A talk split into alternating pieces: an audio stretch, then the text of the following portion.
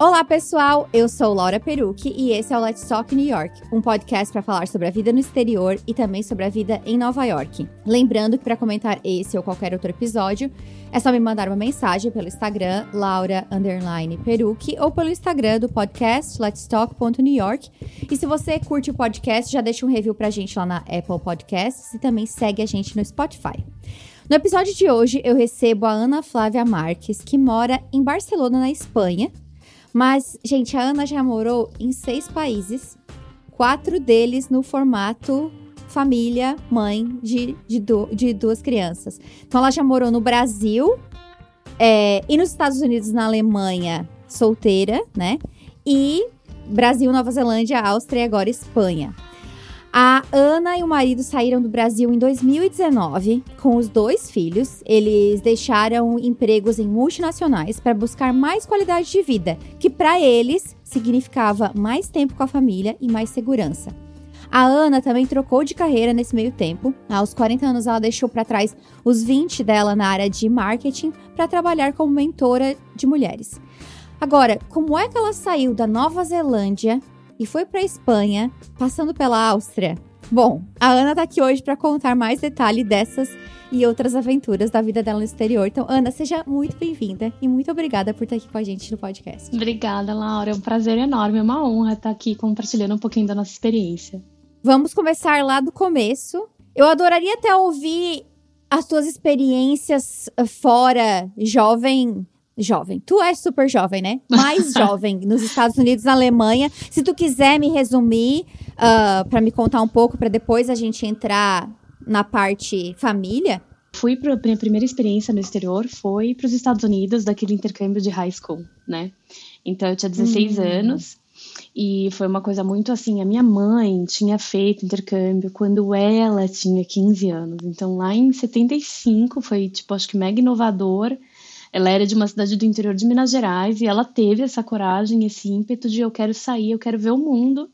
E a oportunidade que ela tinha era essa, até para aprender inglês e tal, né? Então, na minha família sempre foi muito assim, comum, vou dizer. Entendo que é parte de um privilégio enorme, mas assim, existia essa ideia de fazer intercâmbio. E eu sempre quis, sempre sassariquei muito. Minha amiga fala que meus pais, a nossa família tem rodinha nos pés, a gente gosta mesmo de viajar, de conhecer outros lugares e tal. Eu sempre tive em mente que eu ia fazer intercâmbio quando eu tivesse 15, 16 anos. Foi a minha primeira experiência fora de casa. Eu acho que essa experiência de intercâmbio, ela tem uma pegada de você realmente entrar na cultura, né? Você entra numa host family, você entra no universo daquele lugar, né? E isso nos transforma de uma forma muito profunda.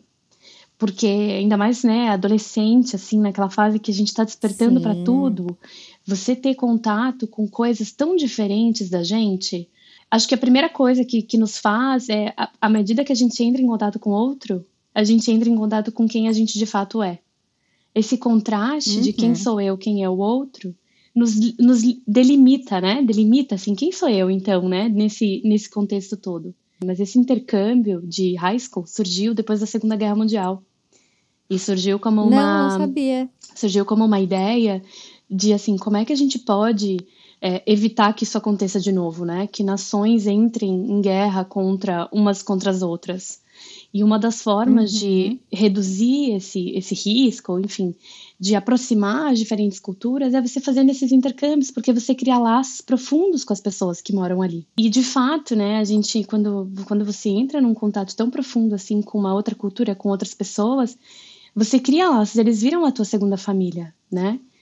São laços de amor, de afeto, que assim, o tempo não explica. A gente explica com a profundidade desse laço, né? E até acho que em um dos podcasts, uma das tuas entrevistadas, ela falou uma coisa que eu reconheci muito, assim.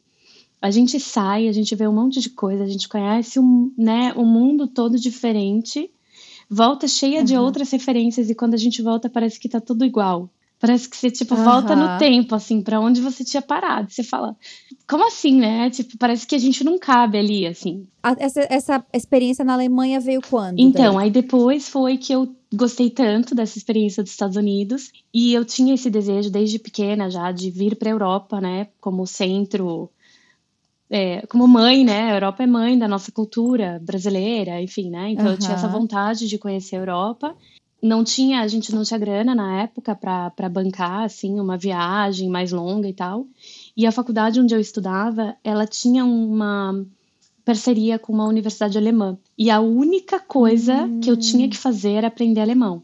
E aí eu lembro que eu cheguei pro meu pai, que aí a gente já começa a falar um pouco do que é necessário, né, para migrar. Então, acho que a primeira coisa é a coragem, né, que a gente falou, assim, essa coragem de sair do seu lugar de conforto, do seu lugar comum. Mas, segundo, a determinação, o tá realmente afim, entendeu? Tipo, aquela decisão que você faz com o coração, aquela coisa que você diz, sim, eu vou.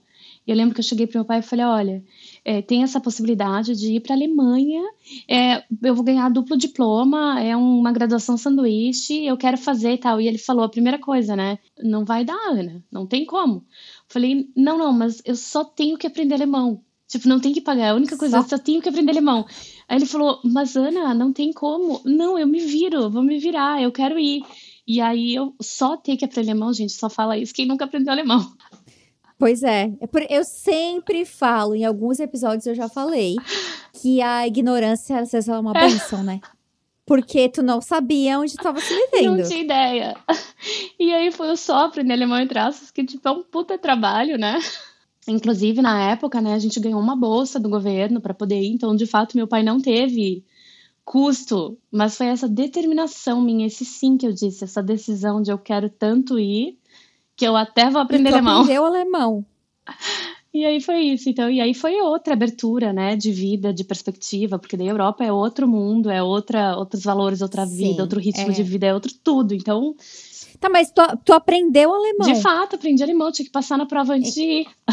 Bom, então eu imagino que depois de ter passado por duas experiências ao mesmo tempo tão diferentes, mas tão enriquecedoras, isso tenha ficado em ti, né, dentro de ti por um bom tempo. Então, assim, imagino que tenha dedo teu na decisão. Claro, tem dedo dos de vocês dois, mas talvez tenha o teu dedo, a iniciativa do teu dedo para decidir, tipo, vamos embora do Brasil. Como que surgiu essa ideia de vocês morarem fora, né, aí como família, que eu acho que é muito legal também escutar isso, porque muita gente que já tem filhos acha que não dá mais, sim, né, como que eu vou mudar com os filhos, e para vocês saberem, quando a Ana saiu do Brasil, a filha dela tinha 3 anos e o filhinho mais novo tinha 5 meses. Então, vocês saíram do Brasil em 2019, foram para Nova Zelândia. Eu queria que tu contasse como é que surgiu essa decisão e como é que vocês planejaram isso. Tá. Esse é bem um daquele senta que lá vem história, assim, porque realmente a migração, né, tinha mexido tanto comigo que eu sempre quis voltar a sair do Brasil. E aí não é aquela coisa que eu não gosto do Brasil. Eu amo o Brasil, eu amo o país de onde eu vim. Eu sempre gostei dessa coisa diferente, assim, do diferente, né? Daquilo que não é comum pra mim, daquilo que me provoca, enfim, sempre gostei disso. E eu tinha muita vontade de novo, voltar a morar fora. Eu não queria casar e eu não queria ter filho. E eu, desde o primeiro date, assim, já fui, joguei claro com ele. Eu falei, ó, se você tem vontade de ter filho, casar, isso não é pra mim, eu não quero nada que me prenda. Acho que era aí que pegava pra mim. Eu gostava tanto de viajar e de ir pra fora que eu não queria nada que me prendesse. Eu não queria criar raízes. Eu tinha medo, muito medo de criar raiz. Eu tinha muito medo de, tipo, ter filho e depois não poder me mexer mais. E aí, Laura, acho que o que eu acho que se tem alguém me escutando aí, acho que é a mensagem principal que eu posso dar é: o que nos prende não é o outro, é a gente mesmo. Eu consegui descobrir na maternidade a força propulsora e a força empoderadora para eu poder ser quem eu realmente sou e buscar os meus sonhos. Totalmente ao contrário da imagem que eu tinha antes. Antes eu tinha essa imagem de que ter filho ia me prender, que eu não ia ter coragem de fazer as coisas, etc.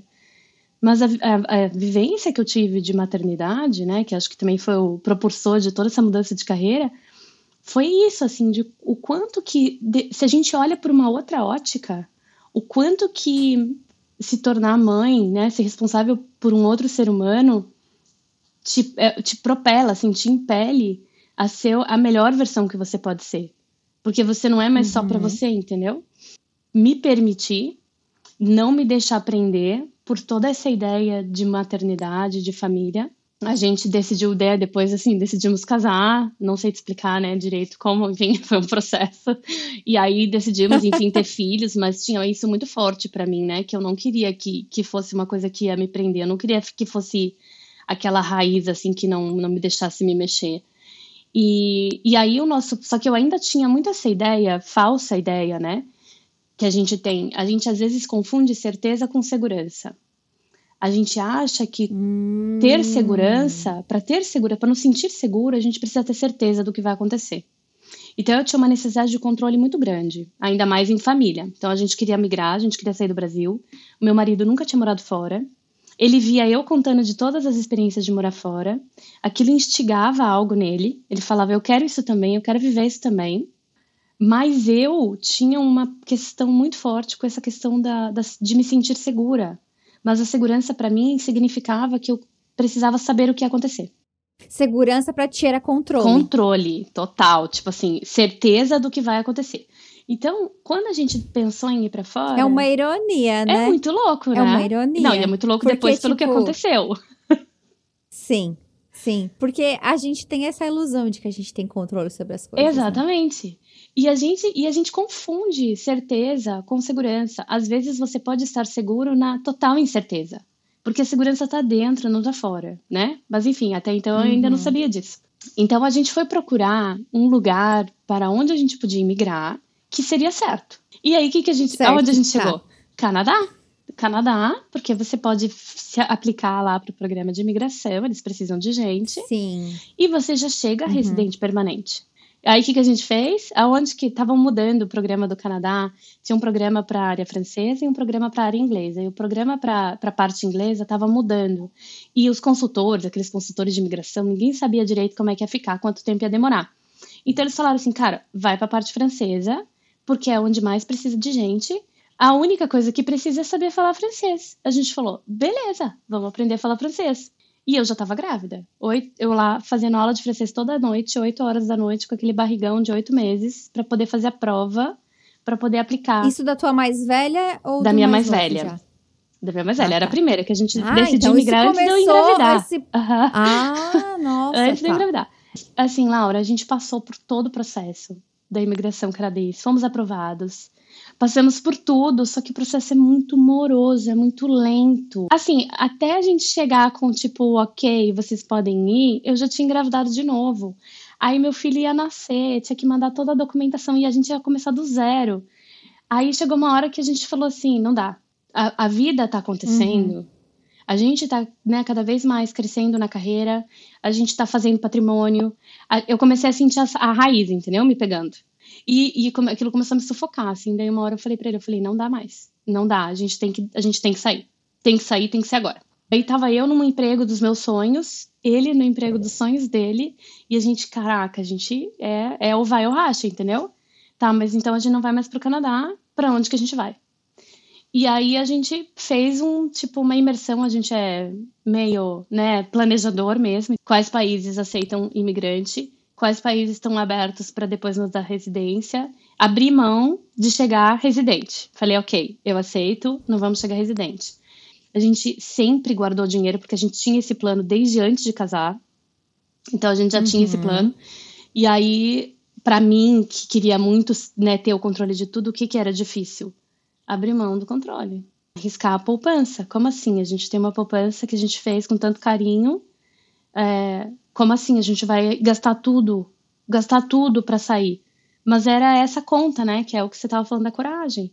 É a coragem de dar o salto de fé. Em algum momento você tem que dar o salto de fé. Algum momento você tem que tomar a decisão, ou você vai ou você fica. E esse momento são aqueles momentos chaves da vida, assim, que a partir, né, aquelas que se chama de encruzilhada, né? E também tem uma coisa de, tipo assim, que até...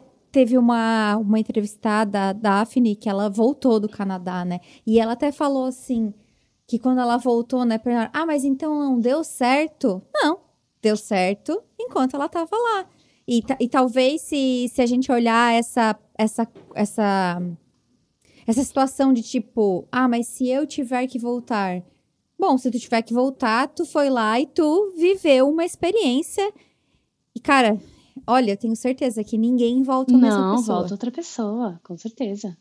Tem que ir pela experiência, né? E tá aberto, assim como foi aberto pra ir, tem que estar aberto para as coisas que podem não dar certo. Acho que... É, claro que isso também falando de um ponto de vista de privilégios, né? Que muita gente às vezes não tem, mas para quem tem e pode pensar nisso, né? Mas enfim, aí tu decidiu, então, tá bom, eu vou abrir mão. Beleza, eu abro mão dessa... Segurança. Eu abro mão dessa parte, porque a gente precisa realizar esse sonho. E assim, eu já tava, tipo, eu tava me sentindo tudo me prender, entendeu? Tava, tipo, me dando um desespero. E aí a gente, beleza, então tá bom, só que a gente queria ter o segundo filho. Qual país? Ah, tem Austrália, Irlanda, Nova Zelândia. Daí meu marido na hora, Nova Zelândia. Ele já tinha falado Nova Zelândia antes da gente decidir pro Canadá. Mas eu de cara já tinha negado, tipo, não, é muito longe, não vou ficar muito longe da minha família. Tipo, já tinha de cara negado. Aí a situação tinha mudado, tinham passado 3 anos, né? Aí a gente foi, então tá bom, então vamos ver, e vimos, assim. E Nova Zelândia tinha, de fato, uma imigração muito aberta, precisava de muita gente. Se vai com parceiro, é importante sempre ver se a classificação do curso que você vai fazer dá direito ao outro trabalhar. Então, no caso, a gente viu um lá que dava direito a eu buscar trabalho. Por quê? Porque a gente ia gastar as economias por um tempo e depois eu ia começar a trabalhar. Essa era a ideia. A gente já estava com a faculdade, já tinha mandado documento, já estava com a faculdade, mandou a carta de aprovação para a gente pedir o visto. Eu descobri que estava grávida. Aí a gente adiou, falou, não, daí ligamos para a imigração lá para saber como é que é, posso entrar grávida, não posso, seguro-saúde cobre parto, não cobre. Porque assim, gente, eu digo do leap of faith, né, você tem que ter esse salto de fé. Mas eu, Ana, eu não tenho coragem de arriscar essa questão de saúde. Se eu fosse sem ter perguntado, eu ia chegar lá, o parto não era coberto pelo seguro. E aí, já pensou se dá algum problema, né? Se dá alguma complicação? Daí a gente decidiu esperar 1 ano, por isso que a gente foi com ele muito novinho, com meu filhinho novinho, né? A gente esperou 1 ano, então. A vida tem caminhos, a gente não enxerga, a gente tá, tipo assim, com a cara na figura. A gente não consegue sair e olhar à distância o que vai acontecer, né? A gente não consegue ter a picture do que tá rolando. A gente não ter ido naquele ano... me ajudou muito, porque naquele ano, enquanto eu estava grávida, minha mãe teve câncer. Sabe aquelas coisas assim que você fala, cara, Deus escreve certo por linhas tortas. Aquela coisa de tipo, um dia a gente vai entender por que isso deu errado, e tu logo já entendeu por que deu errado. Exatamente, sabe? Então acho que isso também é bem importante a gente lembrar, assim, nessas histórias de migrações que, né, apesar de algumas parecerem super sucesso... Tem algumas coisas que acontecem na nossa vida das quais a gente não tem controle, que na hora parece que é um balde de água fria, mas que em algum momento você percebe que, foi pro melhor, assim. Inclusive, né, o meu sonho de vida desde que eu tinha 12 anos era morar em Barcelona. Sabe aquele sonho que é tão sonho que eu nunca imaginei que poderia se realizar? E nunca teria se realizado se a gente tivesse ido pro Canadá. A gente só veio parar aqui porque a gente foi quicando até chegar aqui, entendeu? E aí, no final, a gente foi pra Nova Zelândia, então. Amamos a Nova Zelândia. Mas a Nova Zelândia é muito longe. É muito caro. A gente morava em Wellington, que é a capital, né? Que, lógico, daí é uma das cidades mais caras fora Auckland. Sim. A gente pagava $2.000 de aluguel num flat, sala/cozinha e 2 quartos. Mas, assim, velho, que os móveis estavam... A madeira tava podre. Falando nos destaques que as casas são horríveis e mal cuidadas. E aí, quando acha alguma que tá mais ou menos boa, tem 200 pessoas interessadas. Exatamente. Gente, mas é muito caro. Porque, tipo assim, Nova York é uma cidade cara, mas é que... Ainda assim, é Nova York, né? Exatamente. Tipo assim, tem várias explicações, não desmerecendo, né? Não desmerecendo a cidade da Nova Zelândia, mas eu não imaginava que era tão caro assim. Não, é surreal. E tem toda uma explicação, né, econômica para isso, mas teve um momento que muitos chineses, investidores, chegaram e compraram um monte de imóveis para investir. E aí esses imóveis para investir, eles não cuidam dos imóveis, porque é só para alugar, entendeu? Então, assim, você vai alugar um apartamento, a parede tá inteira riscada, suja e tal. Você fala, mas você vai pintar antes? Eles não, claro que não vou pintar. Os móveis, assim, da cozinha com a madeira podre. Se vira, linda. Se vira. Aí a gente falou, assim, um deles, eu falei assim, mas posso eu pintar? Ai, não sei, tem que ver com o proprietário, se vai poder. Deu, gente, mas eu tô propondo uma melhoria, tipo assim. Eu tô falando que eu vou fazer, não precisa me pagar. Exatamente, eu vou fazer pra mim, entendeu? Não. E aí, assim, no total, vocês ficaram quanto tempo na Nova Zelândia?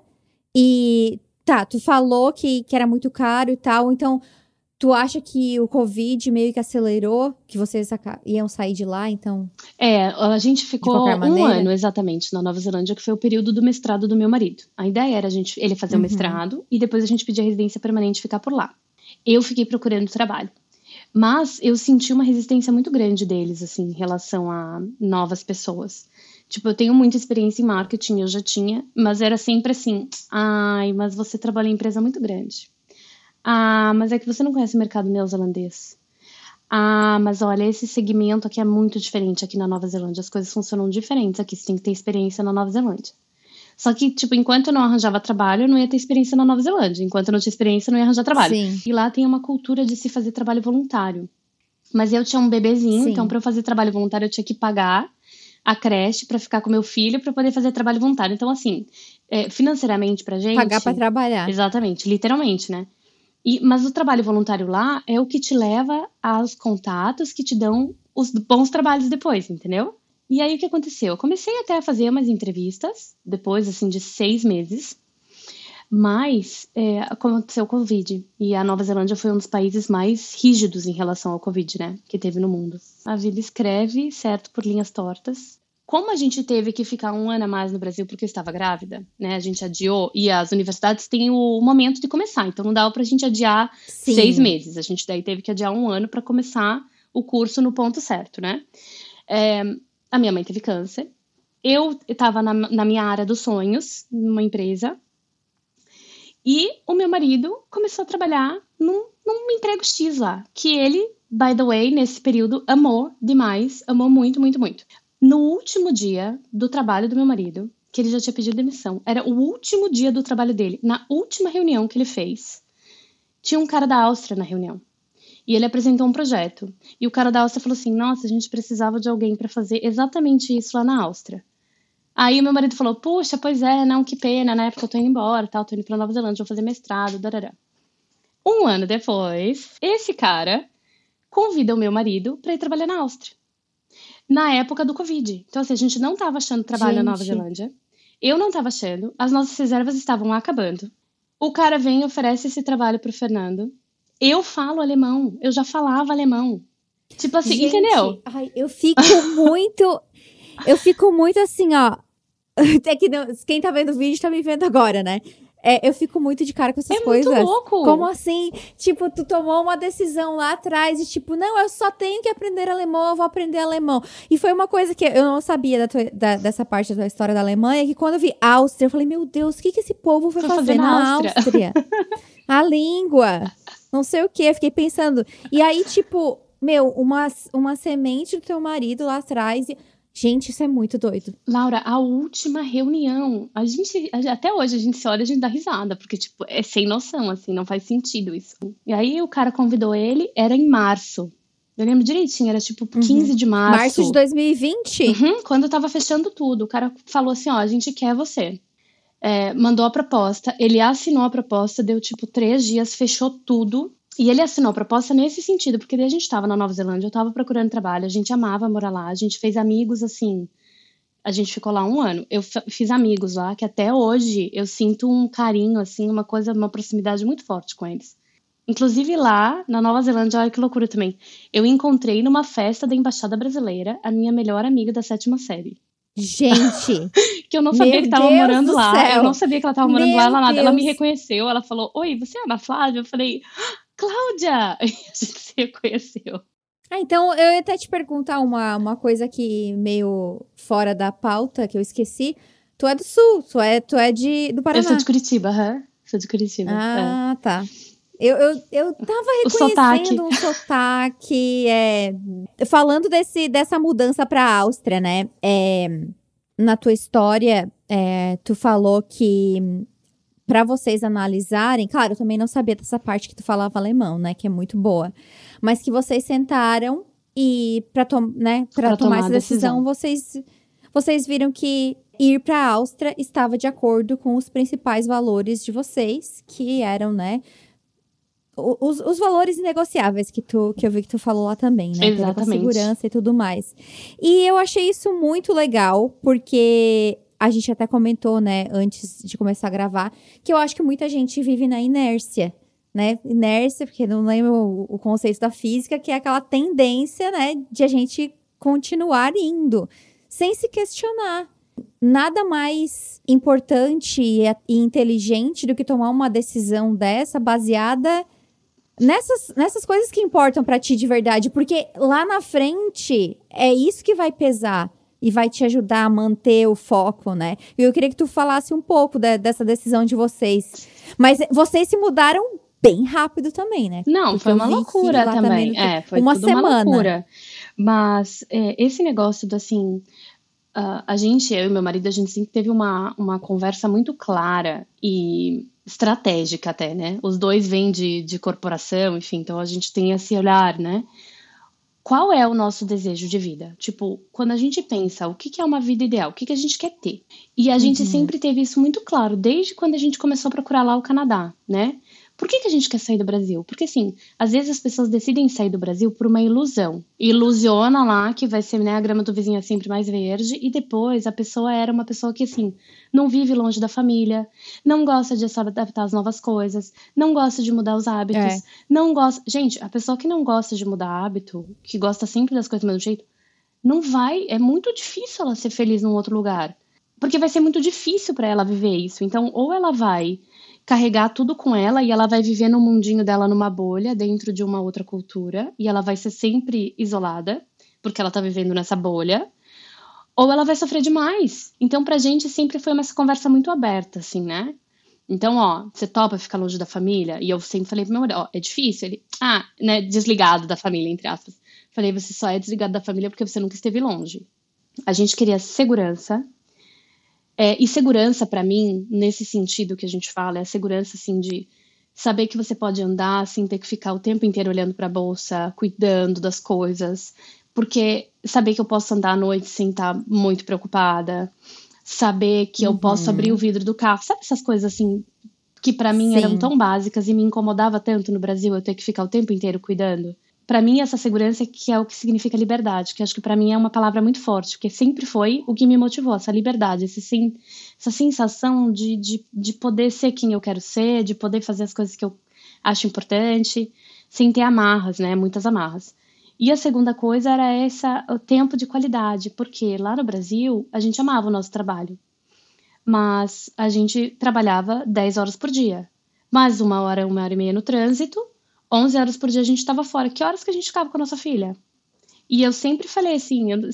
nunca foi um sonho meu ser mãe. Eu nunca tive esse negócio tipo... Nossa, eu preciso ser mãe. Não. Quando eu decidi ser mãe, eu falei... Cara, então eu vou ser mãe, mas eu quero ser mãe pra estar com a minha filha. E aí pegou demais esse negócio do horário, sabe? Então o tempo de qualidade que a gente queria era isso. Ou ter... Porque a gente sabia que no exterior tem essas possibilidades assim... flexíveis de trabalho, né? Às vezes as pessoas trabalham 80%. Às vezes as pessoas trabalham...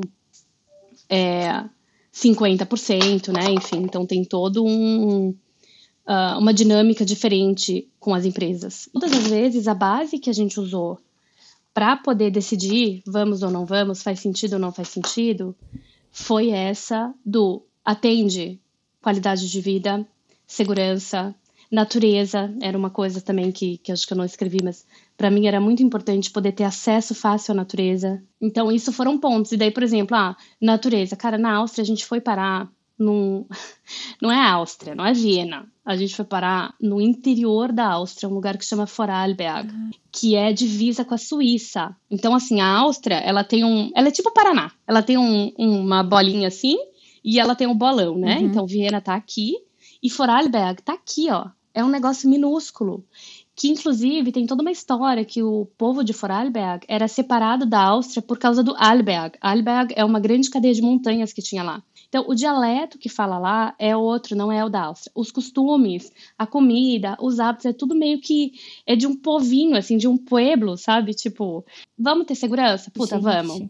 Vamos ter qualidade de vida? Sim, porque lá eles também têm esse tempo... A empresa do Fernando terminava de trabalhar sexta-feira às 15h. 25 dias úteis de férias, acho que era, 26 dias úteis, fora feriado. Então, assim, a gente falou, vamos ter isso. Vamos poder morar perto da natureza? A gente morava 50 metros de uma literalmente. Floresta. Literalmente. Então, é isso que embasou muito. E a realidade, né? O olhar a realidade, tipo, o estar aberto para mudar de planos. quando é necessário. Uhum. Sabe aquele negócio de empresa, uhum, que você tem uma estratégia, e aí a cada 3 meses você revê a estratégia, você avalia, estamos indo para a direção certa, não estamos? O que está diferente? Qual que é o gap? Flexibilidade e essa honestidade de olhar para a tua vida de fato e ver o que é de fato bom, o que não é, o que deu certo, o que deu errado, o que a gente pode fazer, né? Sim. E aí lá foram vocês morar na Áustria. Isso, e daí a gente foi e tava tudo fechado, e a gente vendeu o apartamento, vendeu, né? Entregou o apartamento, vendeu móveis, porque daí é tudo isso, né? Pra nenhum lugar eu levei móveis, a gente saiu do Brasil com, sim, 6 malas para 4 pessoas, e daí da Nova Zelândia pra Áustria a gente também saiu com 9 malas, ganhamos 3 malas, mas a gente saiu com 9 malas.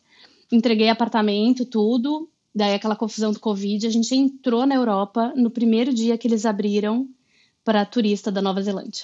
Foi na Áustria que tu voltou a trabalhar? Sim. Na tua área? Porque lá na Nova Zelândia não tinha dado certo. Uhum. E tu conseguiu voltar a trabalhar na tua área, mas alguma coisa errada não estava certa. É. Eu consegui voltar, e lá nesse lugar, Vorarlberg, quem fala alemão aí que tá escutando a gente, tá? Vorarlberg é uma área super cheia de indústria, cheia de multinacionais, eles precisam de talento, eles ficam importando talento. Foi até relativamente fácil achar um trabalho lá, porque eles precisavam de gente que falasse várias línguas, precisavam de gente que tinha experiência com marketing, em grandes empresas, cuidando de uma marca. Então eu fui cuidar de uma marca, e assim, eu sempre amei trabalhar, eu sempre fui a pessoa muito, eu não queria ter família, não queria casar, não queria nada, porque eu queria focar no trabalho, eu queria fazer minha carreira, não queria nada que me prendesse, né, assim, na vida. E eu trabalhava 80%, então eu tinha tempo para ficar com as crianças, todo dia eu terminava o trabalho 13h30 da tarde, mas esse processo todo de me tornar mãe, de descobrir esse outro jeito de maternar. Eu descobri uma outra maternidade, e eu estudei muito sobre educação respeitosa, eu estudei muito antroposofia, estudo até hoje, né? Antroposofia, educação respeitosa, espiritualidade, como é que a gente une essas coisas, como é que eu crio crianças que têm dentro de si essa força interior, essa noção de quem eles são, sabe? Esse divino aceso ali, sim, dentro. Tipo, nada mais parecia que fazia sentido no meu trabalho do dia a dia, sabe? As pessoas lá discutindo, mas vai ser... o layout tem que ser com essa fonte ou com a outra fonte. Não sei, perdi aquela paixão, né? E aí eu já tava, uhum, com o podcast, porque eu comecei a fazer, porque eu tinha muita vontade de compartilhar tudo, enfim, e precisava extravasar isso de alguma forma, então virou um hobby. Daí eu comecei a querer gastar mais tempo no hobby do que no trabalho. Como é que vocês foram pra Espanha? Então, pois é, né? Aí cada hora, pois é. A gente tava muito feliz na aula. Assim, né, eu tava num trabalho que eu até então gostava. A gente teve muitos altos e baixos na Áustria, tá? Que não fique aqui a imagem de que foi tudo perfeito, não. A gente teve vários testes lá de fé, de perda de controle, de aceitar, de aprender que a segurança não tá na certeza, de 1000 coisas, assim, muito profundas. Por exemplo, meu marido perdeu esse trabalho, né? Teve que sair do trabalho, não deu certo o trabalho que ele foi convidado, uhum, que nos levou até lá, que nos dava direito ao visto, porque era uma coisa que para mim também era uma crença muito limitante. Como eu não tenho cidadania europeia, nem o meu marido, eu sempre achei que ia ser muito difícil a gente conseguir o visto para ficar aqui. Uhum. Então, mas aí no fundo, quando ele perdeu, né, o trabalho, quando ele saiu do trabalho e o nosso visto dependia do trabalho dele, foi um momento muito punk, assim, pra nossa família. O que a gente faz? A gente vai ter, sim, que voltar pro Brasil? Não vai? Será que ele vai arranjar outro trabalho? Será que ele vai arranjar outro trabalho que vai ser sponsor? Que vai topar ser sponsor? Porque a gente precisava do sponsor pra ficar. Então foi um período muito conturbado. E aí, no final das contas, lá vem a vida de novo, né? Ser generosa com a gente. A empresa lá do Brasil, onde ele trabalhou, porque a gente não foi pra Nova Zelândia, porque a gente ficou mais 1 ano, porque... Aquela empresa chamou ele de volta para ele trabalhar numa vaga Europa. A vaga Europa, ele podia trabalhar, morar em qualquer lugar. E o chefe dele mora aqui.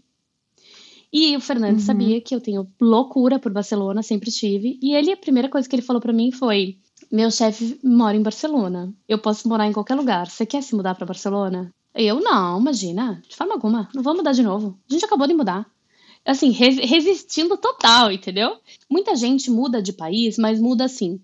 Tá, não tô dizendo que é fácil, não é fácil, mas se mudar de Brasil para Portugal, a língua é igual, a cultura é parecida. Você mudar de Brasil para os Estados Unidos, se você fala inglês, cara, você se vira, porque a gente conhece muito da cultura. Agora, a gente fez um negócio, tipo, a gente primeiro foi para Nova Zelândia, falando inglês. Minha filha aprendeu inglês. Aí fomos pra Áustria, no interior da Áustria. Eles não falam alemão lá, eles falam dialeto. Dialeto, sim. Alemão, outra cultura, um país, negócio minúsculo, tipo... Falei, mudar de novo, você tem noção do perrengue que é com criança, com escola, com médico, achar médico pra criança, gente, essas coisas, é muito perrengue, assim.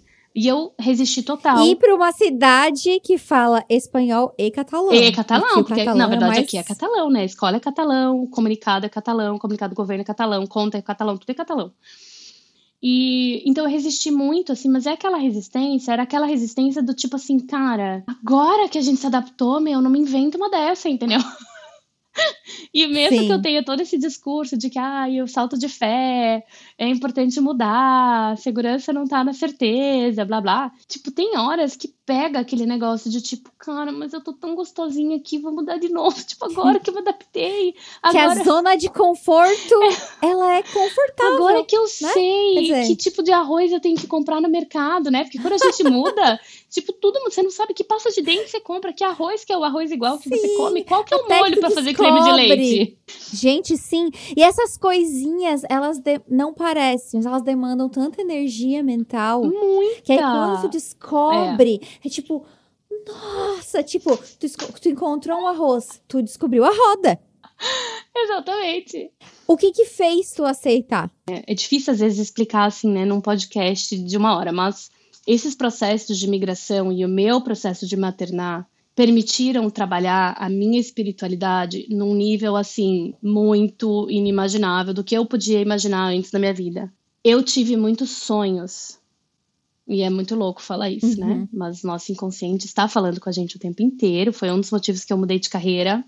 Eu comecei a ter sonhos a respeito, eu atuando de forma diferente, eu trabalhando com outra coisa, e muito feliz, e eu via as coisas acontecendo, tarará.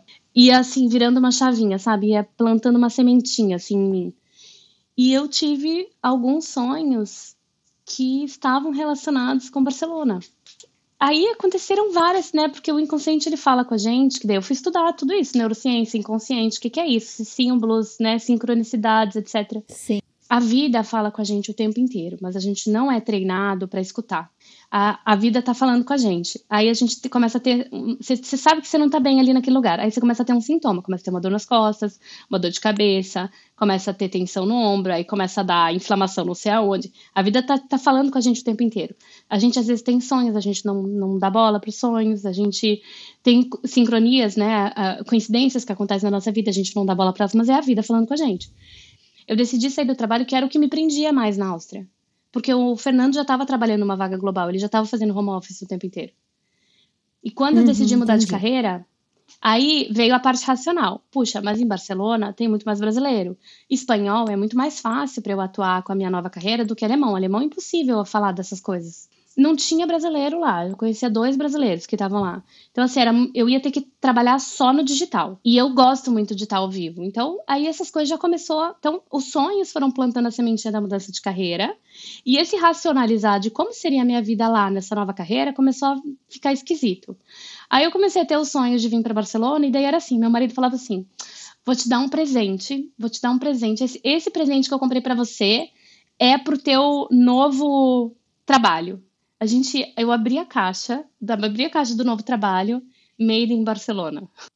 Ele não sabia, sabe? Tipo, começou a aparecer umas coisas, assim, de tipo, dicas. Sim. Até que uma hora eu falei, cara, é isso. Tipo, aí a gente veio pra cá. Falei, então vamos voltar. Eu não volto pra Barcelona, fazia 11 anos que eu não vinha pra cá. Vamos voltar com a família, vamos ver como nós nos sentimos como família lá.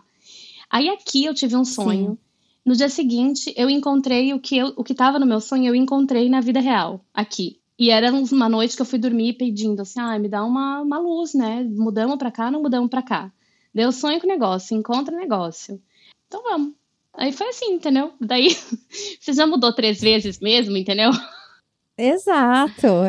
E vocês estão aí faz 4 meses, né? Estamos aqui faz 4 meses, Bom, eu queria que tu falasse um pouco sobre essa... Essa questão de, no meio do caminho, tu ter... Meio do caminho não, né? Dessa tua decisão de deixar a tua carreira para trás e apostar numa nova carreira, num novo nicho. E também, tu pode até falar para as pessoas como é que é o teu trabalho. Mas eu acho que isso acontece com muita gente, né? Até mesmo... Tu não precisa nem sair do Brasil. A gente é educado para... Tu vai escolher uma profissão aos 18 anos e é isso. E muitas pessoas que saem do Brasil, muitas mulheres principalmente, acabam tendo que fazer uma mudança de carreira, às vezes forçada, às vezes não. Eu queria que tu falasse um pouco assim do teu processo, tuas dores, o que te guiou. Eu acho que na sociedade que a gente vive hoje, assim, super patriarcal, em que a mulher ainda tem...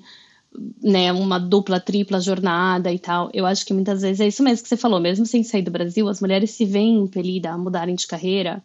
Empreendedorismo feminino é um tema que cresceu absurdamente justamente porque nos permite ter essa flexibilidade de horário, né, essa flexibilidade para cuidar das coisas da família e ainda assim ter uma carreira. Eu acho que quando a gente sai, mas aí falando de específico, né, dessa minha decisão, assim, eu acho que aquilo que a gente falou lá no começo, quando a gente sai do Brasil e você se depara com esse novo mundo, a tua perspectiva de mundo abre, né? Você enxerga novas possibilidades onde às vezes você só enxergava um caminho. A gente foi educada para escolher a profissão com 18 anos. Gente, 18 anos, a gente tá muito se descobrindo ainda, né? Então, eu acho que é uma ilusão muito grande que nos vendem essa de que você vai escolher a tua carreira aos 18 anos. Você não sabe nem quem você é ainda. A vida é vida, ela é muda. Exato. Ela apresenta pra gente novas perspectivas. A gente às vezes encontra com pessoas que nos fazem pensar um pouco diferente, nos fazem olhar para nós mesmos ou pro mundo de forma diferente, né? Por exemplo, nos Estados Unidos, eu sei, na Nova Zelândia, gente, tem gente que vive bem sendo garçom. A gente no Brasil não consegue entender isso, não consegue imaginar isso. Mas essa vida é possível. Uhum. É possível você... Tipo, você não tem que ter uma carreira, você não tem que ficar querendo crescer na carreira para viver bem. Existem possibilidades que você pode ganhar o suficiente trabalhando com coisas que às vezes não demandam um estudo tão grande, tão profundo, tanta energia mental, né? E que tu não precisa trazer aquela preocupação para casa também, né? Exato. O trabalho terminou, bateu o cartão, tchau, ó, beijo. Exato. Amanhã eu vejo vocês. No meu caso específico, foi muito o quanto eu me vi transformada pelo processo dessa maternidade consciente. E à medida que a gente vai enxergando as nossas crianças, né, dentro desses conceitos de educação respeitosa, dentro, inclusive, da antroposofia, né, que é uma ciência espiritual, então a antroposofia trabalha muito esse conceito de que nós somos seres espirituais vivendo uma experiência terrena. E o que isso impacta em você como mãe, em você como criança... E à medida que eu fui estudando isso e aplicando isso com os meus filhos, eu fui me transformando. Até que, para mim, aquela lógica de empresa, aquela politicagem, aqueles trabalhos que, assim, muitas vezes se toma decisões porque tem que atingir tal objetivo e não necessariamente tem um sentido, sabe? O que antes, para mim, era divertido. Eu considerava, era tipo um jogo, era divertido, eu adorava fazer isso. Mas aí, para mim, passou, gente, mas eu tô aqui investindo 6 horas da minha vida. Não era nem 8, hein? Investindo 6 horas da minha vida para fazer isso, mas para quê? Olha, né? Aí eu olhava para aquele hobby que eu tinha, né, do podcast. É aqui que tá a coisa, é aqui que tá o spark, né? É aqui que tá o brilho do meu olhar. E foi isso, assim, então foi isso. Não é que eu não gostava mais do trabalho, mas eu simplesmente passei a... Pra mim, começou a ser, quase que eu perdendo tempo, assim. Ana, a gente tá chegando no final da nossa conversa. Eu queria te perguntar, até pra ficar como dica, inspiração, conselho pra quem tá escutando, tem filhos, né? E às vezes, como tu falou, né, sobre a gente põe no outro uma alimentação que tá na gente. Tem muita gente que acredita que, mas eu tenho filhos, não dá mais pra sair, pra fazer mudanças e tal. Tu passou pela Brasil, Nova Zelândia, Áustria e agora Espanha com os teus filhos. Não é fácil, né? Não é uma coisa fácil, né? Mas... qual é o principal conselho que tu deixaria para os pais que vão passar por essa adaptação ou que tem medo de fazer uma mudança de vida pelo medo da adaptação dos filhos? Primeira coisa de tudo, as crianças adaptam muito melhor e muito mais fácil que a gente, né? Nós é que temos todos os mecanismos de resistência e de hábito e de blá blá. A segunda coisa é, toda vez que a gente toma uma decisão baseada no medo, a gente está colocando o nosso cérebro para funcionar pelo lado menos eficiente. Por quê? Toda vez que a gente toma uma decisão baseada no medo, a gente ativa todo o nosso sistema de amígdala, que é o sistema de contenção, de sobrevivência. Ou foge ou luta. E aí você perde muito da tua capacidade criativa, da tua capacidade de pensar em soluções, assim, diversas, né? Porque o cérebro funciona ou na sobrevivência ou no modo de crescimento. E o nosso modo mais próspero é o modo de crescimento, onde a gente não está com medo. Então, aqui em casa, a gente tem essa premissa. A gente não toma decisão baseada em medo, a gente toma decisão baseada em sonho. E não do que eu quero correr. Sim. O meu marido, ele brinca assim, né? Sim. Não é correr de, é correr em direção a. Então, para onde que eu quero ir? Então, e isso, assim, neurocientificamente, neurologicamente também se explica nesses mecanismos do cérebro. O que tem mais chance de dar certo é a decisão mais próspera, que você toma com base nesse desejo, nessa vontade, né, que ativa o teu cérebro, a tua área do cérebro responsável pelo crescimento. E aí a última coisa, mas que eu acho que é a mais importante, a gente precisa entender que os nossos filhos, e aí falando bem de quem tem filho, né? Os nossos filhos vão aprender muito mais através do nosso exemplo do que através das coisas que a gente fala para eles. As crianças entendem mesmo o que não é dito, né? Inclusive, elas entendem muito bem o que não é dito. Quando eu deixo de viver a minha vida por causa deles, eu passo o recado de que eles também devem deixar de viver a vida deles por causa de outra pessoa. Quando eu me diminuo para caber num papel, eu passo para eles o recado de que eles precisam se diminuir para caber no papel. E eu acho que essa é a maior lição que a gente pode deixar para os nossos filhos, que é através do exemplo, é o exemplo da gente viver a nossa vida com paixão. A gente viver a nossa vida de forma inteira, porque é isso que vai incentivar eles, ensiná-los a eles buscarem também o que eles querem, sabe? A eles viverem a vida deles. É muito pesado para uma criança carregar esse peso da vida não vivida dos pais. Verdade. Nossa, é muito pesado. É pesado de escutar também. E é bonito eles carregarem essa esperança de que, tipo, eu posso ter a vida que eu desejo. Eu não preciso me diminuir para caber em ninguém. Ana, para a gente encerrar, fala para as pessoas um pouco do teu trabalho e pode deixar o teu Instagram também, para quem tiver interesse, quiser entender mais. Tá bom, obrigada, Laura, pelo espaço, né? Imagina! Então, eu hoje, depois dessas mudanças todas, o meu trabalho hoje está embasado na mulher, especificamente, né? Então, como mentora de mulheres, como que eu posso ajudar as mulheres a terem uma vida mais leve, a voltarem para si depois de grandes portais da vida. Então, seja a maternidade, né, muda tanta coisa na nossa vida, às vezes a gente fica perdida de nós mesmas, como que a gente volta pra gente? Um processo de migração, então eu apoio mulheres nesse sentido, tem vários tipos de formas, né, diferentes de apoiar, e tem a questão da orientação parental, né, que eu também ajudo pais e mães, né, famílias, educarem de forma mais respeitosa os seus filhos. Mas para mim a base é esse olhar assim de que a gente não é só matéria, a gente tem uma força espiritual que precisa ser trabalhada e que pode ser muito bem cuidada na infância, para que depois essa criança, quando adulta, sempre tenha para onde voltar, sabe? Acho que é sempre esse lugar de saber quem se é, assim. Entendi. E o meu Instagram é @AnaFlávia Marques com Z. E aí lá tem link, tem o canal no YouTube também, com vários vídeos. Tem o podcast também da Maternidade pra Vida. Vai estar tudo na descrição do episódio. E tem os destaques lá no Insta da Ana, com vários insights e mostrando um pouco do que foi falado aqui hoje. Das mudanças pra Nova Zelândia, da Nova Zelândia pra Áustria, de como foi a chegada em Barcelona. E, Ana, eu queria muito te agradecer. Muito obrigada pela tua participação. Eu adorei saber mais da tua história. Foi muito inspirador e espero que quem tá escutando também tenha gostado. contato. Obrigada, Laura. Obrigada pelo convite. Me sinto também super honrada de participar desse podcast tão gostoso e tão legal. Já escutei vários também. Mandem mensagem falando o que vocês acharam. Mandem mensagem pra mim também. E a gente se fala no próximo episódio. Tchau, tchau!